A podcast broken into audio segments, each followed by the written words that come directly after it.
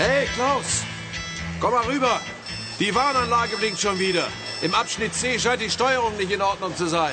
Ich kann jetzt nicht. Hab gerade das Fließband neu bestückt. Wenn's ordentlich läuft, komm ich gleich. Komm lieber sofort. Mensch, wenn der Computer hier nicht spinnt, sondern diesmal wirklich einen Fehler anzeigt, dann macht mir die Maschine gleich Späne aus den Kurbelwellen. Frühschicht im Motorenwerk des Automobilherstellers Ford in Köln. In der mechanischen Fertigung der Halle 2 werden die Einzelteile für Vierzylindermotoren bearbeitet. Kurbelwellen, Zylinderblöcke und Köpfe, Nockenwellen, Pleuel. Wie von Geisterhand bewegt, schweben die Teile in 2 bis 3 Metern Höhe durch die Werkhalle. An langen Förderbändern aufgehängt, gelangen sie von einer Bearbeitungsstation zur nächsten. Hinter Sicherheitsgittern greifen Roboterarme zu, heben, schrauben, schleifen, fräsen. Jeder einzelne Arbeitsgang ist blitzschnell erledigt. Nach 60 bis 90 Sekunden haben die eisernen Kollegen die Arbeit getan. Sie ziehen ihre ölverschmierten Arme zurück und klappen die drehbaren Kabelgelenke ein. Das Förderband rattert weiter. Klaus, wo bleibst du? Okay, ich komm ja schon. Sag mal her. Ach, du liebes bisschen. Schnell, abschalten. So ein Mist. Jetzt liegt die halbe Transferstraße still. Und das jetzt, wo wir sowieso mit den Kurbelwellen im Verzug sind. Weißt du, was das heißt? Überstunden, mein Lieber. Ade, du schönes Wochenende. Hör auf zu jammern, Mann. Hilf mir lieber, den Maschinenkopf auszubauen. Ruf aber zuerst mal die Semiran an. Sie sollen einen neuen bringen. Den kannst du mit ihr zusammen einbauen und ich gehe auf den Prüfstand und messe nach, was da schiefgelaufen ist. Okay? Okay. Und sag den 3 anderen Bescheid, sie sollen die Roboter runterfahren und langsam machen, bis wir wieder so weit sind. Geht klar.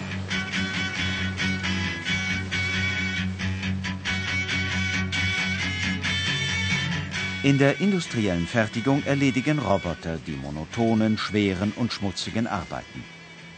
Wo einmal bis zu 60 Arbeiter solche aus Fleisch und Blut zufassen mussten, steht heute oft nur noch einer.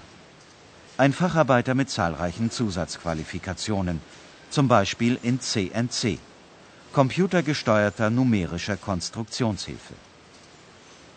Die Automation hat seit Mitte der 80er Jahre viele un- und angelernte Arbeitskräfte verdrängt. Heute ist der Facharbeiter gefragt.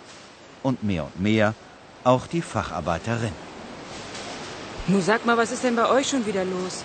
Habt ihr eure Maschinen nicht im Griff? Jetzt hör bloß auf. Wofür seid ihr denn auf der teuren Schulung gewesen? Habt ihr denn nicht gelernt, was Qualitätssicherung ist? Ihr müsst die Werkzeuge vorbeugend überprüfen, Stichproben machen, damit es gar nicht erst zu solchen Ausfällen kommt. Das habe ich doch alles gemacht. Vor genau 2 Tagen habe ich diese Bohr- und Fräsanlage überprüft. Habe alles von vorne bis hinten gemessen. Der Computerausdruck zeigte so gut wie keine Toleranzaufweichung. Ach, so gut wie? Was heißt denn das? Ein bisschen schief ist auch krumm. Aber ich hab's doch korrigiert. Und der Gruppensprecher hat die Werte gesehen und war einverstanden.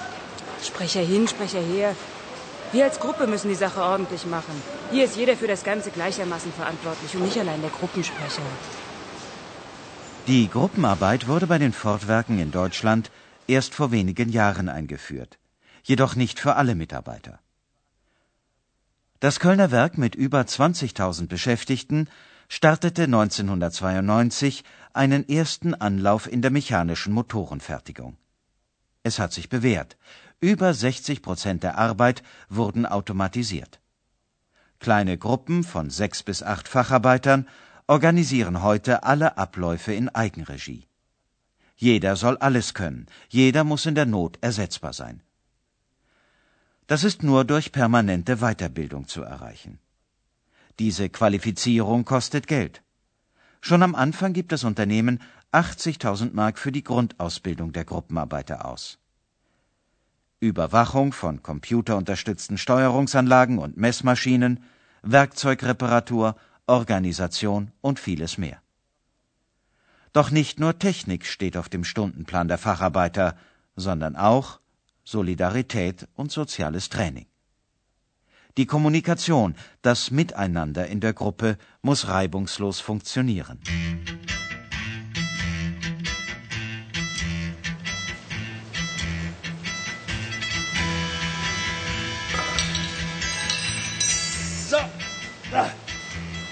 So, das hätten wir. Fertig. Heinz, lass mal wieder anlaufen. Zum Glück mussten wir nicht die gesamte Transferstraße abstellen, nur die zweite Spur. Da haben wir weniger Ausfall als befürchtet. Wollen wir doch mal sehen, ob diese Maschine es bringt. Kommst mal mit, Semiran. Da kann ich dir gleich mal unser neues Werkzeug-Einstellprogramm am Computer zeigen. Früher mussten wir dafür extra die Abteilung Qualitätssicherung anrufen. Und dann mussten wir warten, bis einer von denen kam. Ja, heute machen wir das alles selbst, du. Zack, zack, zack. Das Unternehmen profitiert von der neuen Arbeitsorganisation. Denn die Gruppen funktionieren ohne bürokratische Wege und langwierige Entscheidungsprozesse. Lean Organization, schlanke Organisation. Damit lassen sich auch auf der Ebene des Managements Arbeitsplätze wegrationalisieren. Lean Management.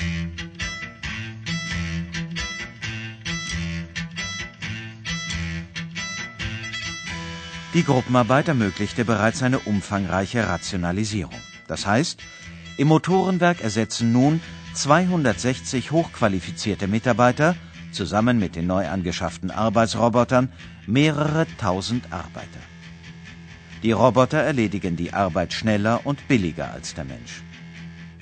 Für die verbliebenen Facharbeiter ist die körperliche Arbeit zwar leichter geworden, die Kopfarbeit dafür umso intensiver. Ach, noch 3 Stunden bis Feierabend. Die Spätschicht kann sich freuen, dass wir schon wieder alles repariert haben. Nur drüben in der Werkzeugaufbereitung habe ich noch was zu erledigen. Aber es muss heute liegen bleiben. Bin einfach zu kaputt. Ich habe Kopfschmerzen. Kann mich schlecht konzentrieren, verstehst du? Sag's doch gleich, Heinz. Soll ich das für dich machen? Dann kannst du ja bei mir so lange die Sichtkontrolle übernehmen. Danke, ist nett von dir. Aber auf Dauer ist das auch keine Lösung. Wir brauchen einen mehr in der Gruppe. Damit man mal ruhigen Gewissens frei nehmen kann. Der Kaczmarek ist krank, der Ali ist in Urlaub. Weißt du, wenn ich jetzt auch noch wegbleibe, dann geht das doch voll auf eure Knochen. 9 könnten wir schon gebrauchen. Die anderen sind zu 8, mindestens zu 7 in der Gruppe. Und wir arbeiten schon seit Monaten mit nur 6 Leuten. Da sollte man mit dem Betriebsrat reden. Der weiß doch, ob und wann es mal wieder ein paar Neueinstellungen gibt. Neueinstellungen? Du träumst. Wir hören es doch jeden Tag. Deutsche Arbeiter seien zu teuer, Lohn- und Nebenkosten seien zu hoch, Rentenbeiträge, Krankenkassenbeiträge steigen, unsere Zulagen seien zu fett. Unser Urlaub sei zu lang, das Weihnachtsgeld zu hoch, die tägliche Arbeitszeit zu kurz. Und überhaupt könnten wir froh sein, wenn die Kölner Werke nicht ins billigere Ausland abwandern. Der Standort Deutschland sei unattraktiv geworden, jammern die Industriebosse von morgens bis abends. Auch bei unserem Ford-Mutterwerk in den USA. Ist doch Unsinn! Der Laden hier ist kerngesund.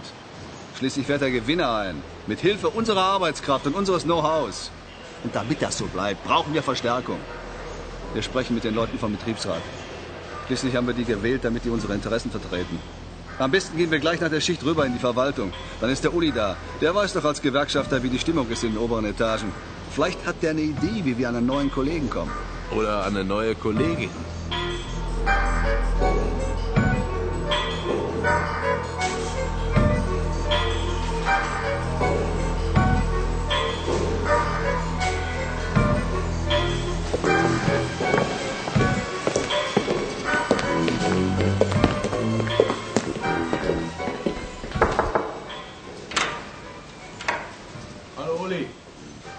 Hallo Heinz, Klaus, was führt euch denn heute hierher?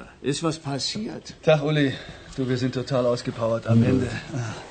Wir brauchen dringend Verstärkung. Hast du eine Idee, wie wir noch einen Facharbeiter in unsere Gruppe bekommen können? Also am besten einen Energieanlagenelektroniker. Ja, was? Also nur mal ganz, ganz langsam, ja? Erst einmal ist das ja eine Sache, die euer Meister beantragen muss. Und zweitens haben wir gestern erst eine Sitzung mit der Werksleitung gehabt. Zum Thema Gürtel enger schnallen. Das war extrem ernüchternd. Vor allem in Bezug auf die Sicherheit der Arbeitsplätze. Mensch, Uli, du kennst doch unsere Gruppe. Wir arbeiten doch verdammt gut, oder? Ja.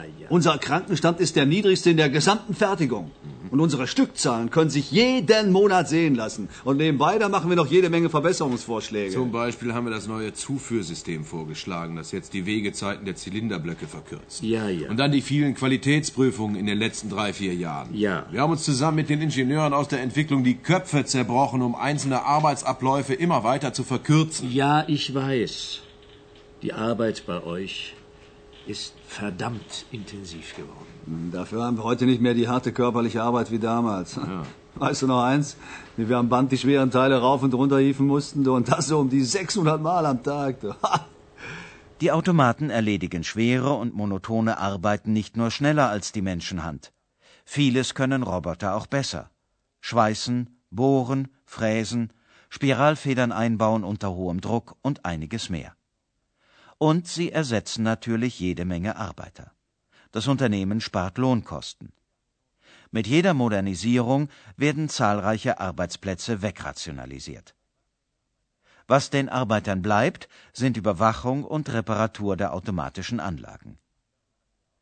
Darüber hinaus gibt es immer noch komplizierte Montagearbeiten, die in kleingetakteten Arbeitsgängen auch weiterhin die Menschenhand am Fließband brauchen. Der Witz ist nun folgender. Gerade weil ihr eine so tolle Arbeit macht und euer Bereich so problemlos läuft, soll weiterhin automatisiert werden. Auch bei euch. Aber erst einmal kommen das Getriebewerk und die Montage an die Reihe, soweit man da Roboter einsetzen kann. Und, nicht zu vergessen, es soll noch mehr Arbeit ausgelagert werden. Zum Beispiel die Instrumententafeln. Die werden demnächst nicht mehr bei uns am Band zusammengesteckt, sondern fix und fertig von Fremdfirmen geliefert. Auch dadurch fallen wiederum Arbeitsplätze weg. Die Zukunft der Arbeit ist nicht rosig, Kollegen. Jedenfalls nicht für alle von uns. Outsourcing heißt eine andere Entwicklung, Auslagerung. Arbeiten, die vormals in der Fabrik stattfanden, werden auf Zulieferfirmen übertragen, die nicht zum Konzern gehören. Diese Fremdfirmen liefern komplette Bausätze, Module genannt. Sie bringen sie zur richtigen Zeit an das richtige Fließband zum richtigen Autotypen. Diese sogenannte Sequenzlieferung rechnet sich für das Automobilwerk, wenn die Fremdfirma billiger produziert. Obendrein spart sie Kosten für die Lagerhaltung. Im Kölner Fertigungswerk der Ford AG kostete allein der letzte große Automationsschub 550 Arbeitsplätze. Und ein Ende ist noch nicht abzusehen, im Gegenteil. Ihr wollt zwar nur eine zusätzliche Stelle haben fürs Motorenwerk, aber wir als Betriebsrat müssen im Moment eher dafür sorgen, dass keine Kollegen entlassen werden. Wenn mich nicht alles täuscht, stehen wir bald schon wieder vor einem Rationalisierungsschub.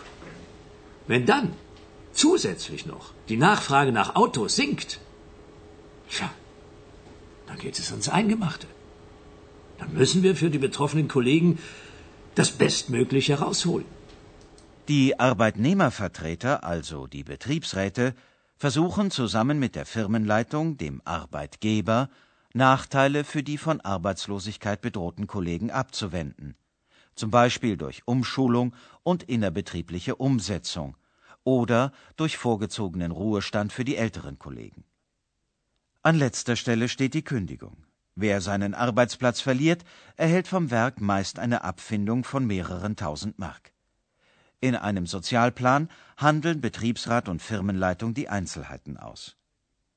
Kündigungen treffen meist die Jüngeren und diejenigen, die ohne Familie sind und noch nicht lange zur Belegschaft zählen.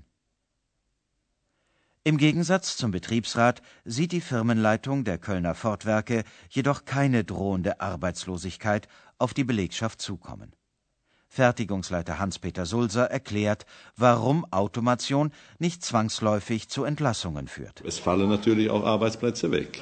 Aber es ist ja nicht so, dass dadurch Leute entlassen werden. Denn wenn man sich die Entwicklung unserer Produkte ansieht, dann werden die, vor allem was die Endmontage betrifft, die Ausstattung, immer hochwertiger. Klimaanlage, Antiblockiersystem, elektrische Fensterheber, und das bedeutet einen höheren Aufwand. Gegenüber einem Auto, das vor 5 oder 10 Jahren gebaut wurde, ist das ein wesentlich höherer Aufwand. Und das bedeutet natürlich, dass es gewisse Umschichtungen in einer Fabrik gibt. Dass Leute, die eben in gewissen Bereichen, wo automatisiert wird, frei werden, ihren Arbeitsplatz dann in anderen Bereichen erhalten, wo eben höherer Bedarf ist. Doch in vielen Industriebetrieben wird kaum jemand neu eingestellt. Das heißt, immer weniger Menschen arbeiten in der Fabrik. Und ihre Zahl wird weiter sinken. Der Ford-Betriebsrat befürchtet, dass künftig auch nicht mehr alle Auszubildenden übernommen werden. Gleichzeitig verlängert sich die Lebensarbeitszeit für viele. Die Frührente wird immer unbeliebter. Dies alles führt zu einer problematischen Entwicklung in der Industrie. Das Durchschnittsalter der Arbeiter steigt oder, zugespitzt formuliert, die Belegschaft vergreist.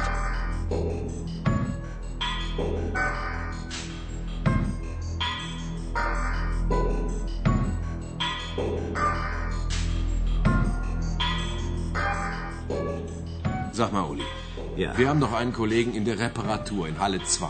Der ist jetzt 60 Jahre alt. Und er sagt schon seit Monaten, dass er aufhören will. Tut er aber nicht. Weil er nicht kann. Die Frührente für Kollegen, die vor dem 65. Lebensjahr in den Ruhestand gehen wollen, gibt's nicht mehr. Euer älterer Kollege kann die Altersteilzeit wählen. Das heißt, er arbeitet weniger Stunden pro Woche. Aber diese Lösung ist unbeliebt. Denn wer weniger arbeitet, kriegt auch weniger Lohn. Und später weniger Rente.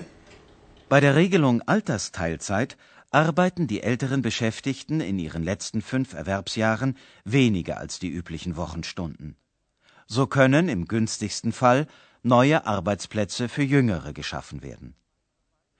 Doch meist reichen die Einsparungen gerade aus, um Entlassungen zu vermeiden, wenn gleichzeitig rationalisiert wird und die Absatzlage schlechter wird, also die Nachfrage nach Autos sinkt.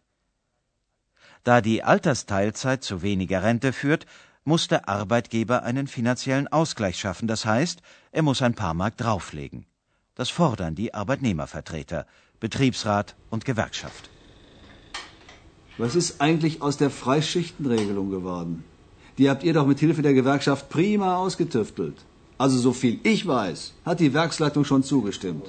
Dabei sollen doch sogar ein paar neue Stellen rausgesprungen sein, ja, oder? Ja, das ist die Überstundenvereinbarung. Die wird schon längst von den Kolleginnen und Kollegen praktiziert. Zum Beispiel in der Montage des Motorenwerks. Ja, und? Statt der geltenden 35-Stunden-Woche arbeiten sie weiterhin 37,5 Stunden, so wie früher. Diese Überstunden sammeln sie auf ein Zeitkonto. Da summieren sich bis zu 15 arbeitsfreie Tage pro Jahr. Aber ich habe gehört, diese Freischichten sollen nur in ruhigen Zeiten genommen werden. Wie können denn so neue Arbeitsplätze entstehen? Das hat schon geklappt anfangs. Immerhin hat das Werk 120 Leute neu einstellen müssen. Ja, ist jetzt vorbei. Mehr war nicht drin, da hast du schon recht. Jetzt können die Kollegen die freien Tage nur noch in ruhigen Zeiten nehmen, wenn der Bedarf auf dem Automarkt runtergeht. Aber das ist immer noch besser als Versetzung, Kurzarbeit oder gar Kündigung. Wenn der Bedarf runtergeht. Wenn wir weniger arbeiten sollen. Das kann demnächst ein Dauerzustand werden, vor allem wenn die Arbeitslosigkeit weiter zunimmt. Wer soll denn die ganzen Autos kaufen, die überall auf der Welt gebaut werden? Ich habe gehört, dass die Koreaner jetzt noch mehr Autos produzieren. Ach Gott, die Koreaner. Ja, genau, die kleinen Modelle, die sogenannten Weltautos, auf die wir uns hier auch spezialisiert haben. Diese Wagen sind billiger als ein Made in Germany, da könnt ihr sicher sein. Schön und gut, aber unsere Werke in Deutschland haben trotzdem ihre Vorteile. Hochqualifizierte Facharbeiter, sehr gute Qualität, Roboterstraßen, auf dem neuesten Stand, Zuverlässigkeit und Pünktlichkeit und noch eine ganze Menge mehr. Die Vorteile sind der Firmenleitung wohl bekannt. Doch der Wettbewerb ist härter geworden, weltweit und innerhalb des gesamten Konzerns. Die Werke in Spanien und in England produzieren und montieren viel billiger als die in Deutschland, heißt es bei Ford. Ganz zu schweigen von den Firmenniederlassungen in Übersee. Das sieht man ja auch nicht nur bei uns, das sieht man bei unseren Konkurrenten. Die bauen ihre neuen Fabriken auch nicht in Deutschland, sondern im Ausland und teilweise natürlich auch in Übersee. Ja. Es gibt natürlich eben Kosten die wir hier nicht beeinflussen können, wo das Umfeld die Kosten bestimmt, vor allem die Nebenkosten bestimmt, aber da bewegt sich auch langsam was.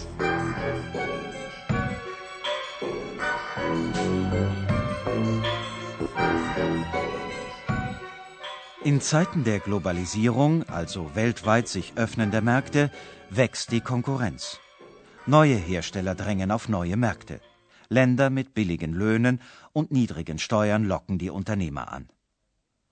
Wer zum Beispiel in Südamerika oder in Asien montiert oder produziert, kann nicht nur neue Märkte für seine Waren erschließen, sondern auch bei der Fertigung sparen. Löhne und Sozialleistungen, Versicherungen und Zulagen für die Arbeitnehmer sind um ein Vielfaches niedriger als in Deutschland. Umweltauflagen und Steuern sind gering.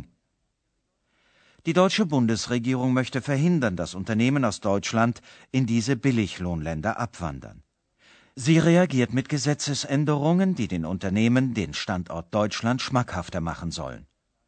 Sozialversicherungsbeiträge, Urlaubs-, Kranken- und Weihnachtsgeld, alles wird zur Verhandlungsmasse. Viele deutsche Beschäftigte sind bereit zum Verzicht, weil sie um ihre Arbeitsplätze bangen. Ich bin der Meinung, dass die Mitarbeiter auch bereit sind, auf das eine oder andere zu verzichten, wenn man dadurch eben Arbeit sichern kann, langfristig. Ne? Und ich meine, wir haben heute 30 Tage Urlaub. Dann gibt es noch durch die Arbeitszeitverkürzung, die wir auf 35 Stunden hatten, und wir fahren weiterhin 37,5 Stunden wöchentlich, gibt es noch Freischichten, die sich auch addieren auf 15 pro Jahr. Ja? Und ich meine, das ist jetzt also wirklich meine persönliche Meinung. Ich könnte mir durchaus vorstellen, dass, wenn man langfristig hier Arbeit sichern kann in diesem Standort, dass man auch dieses Thema mal andiskutieren kann. Ja.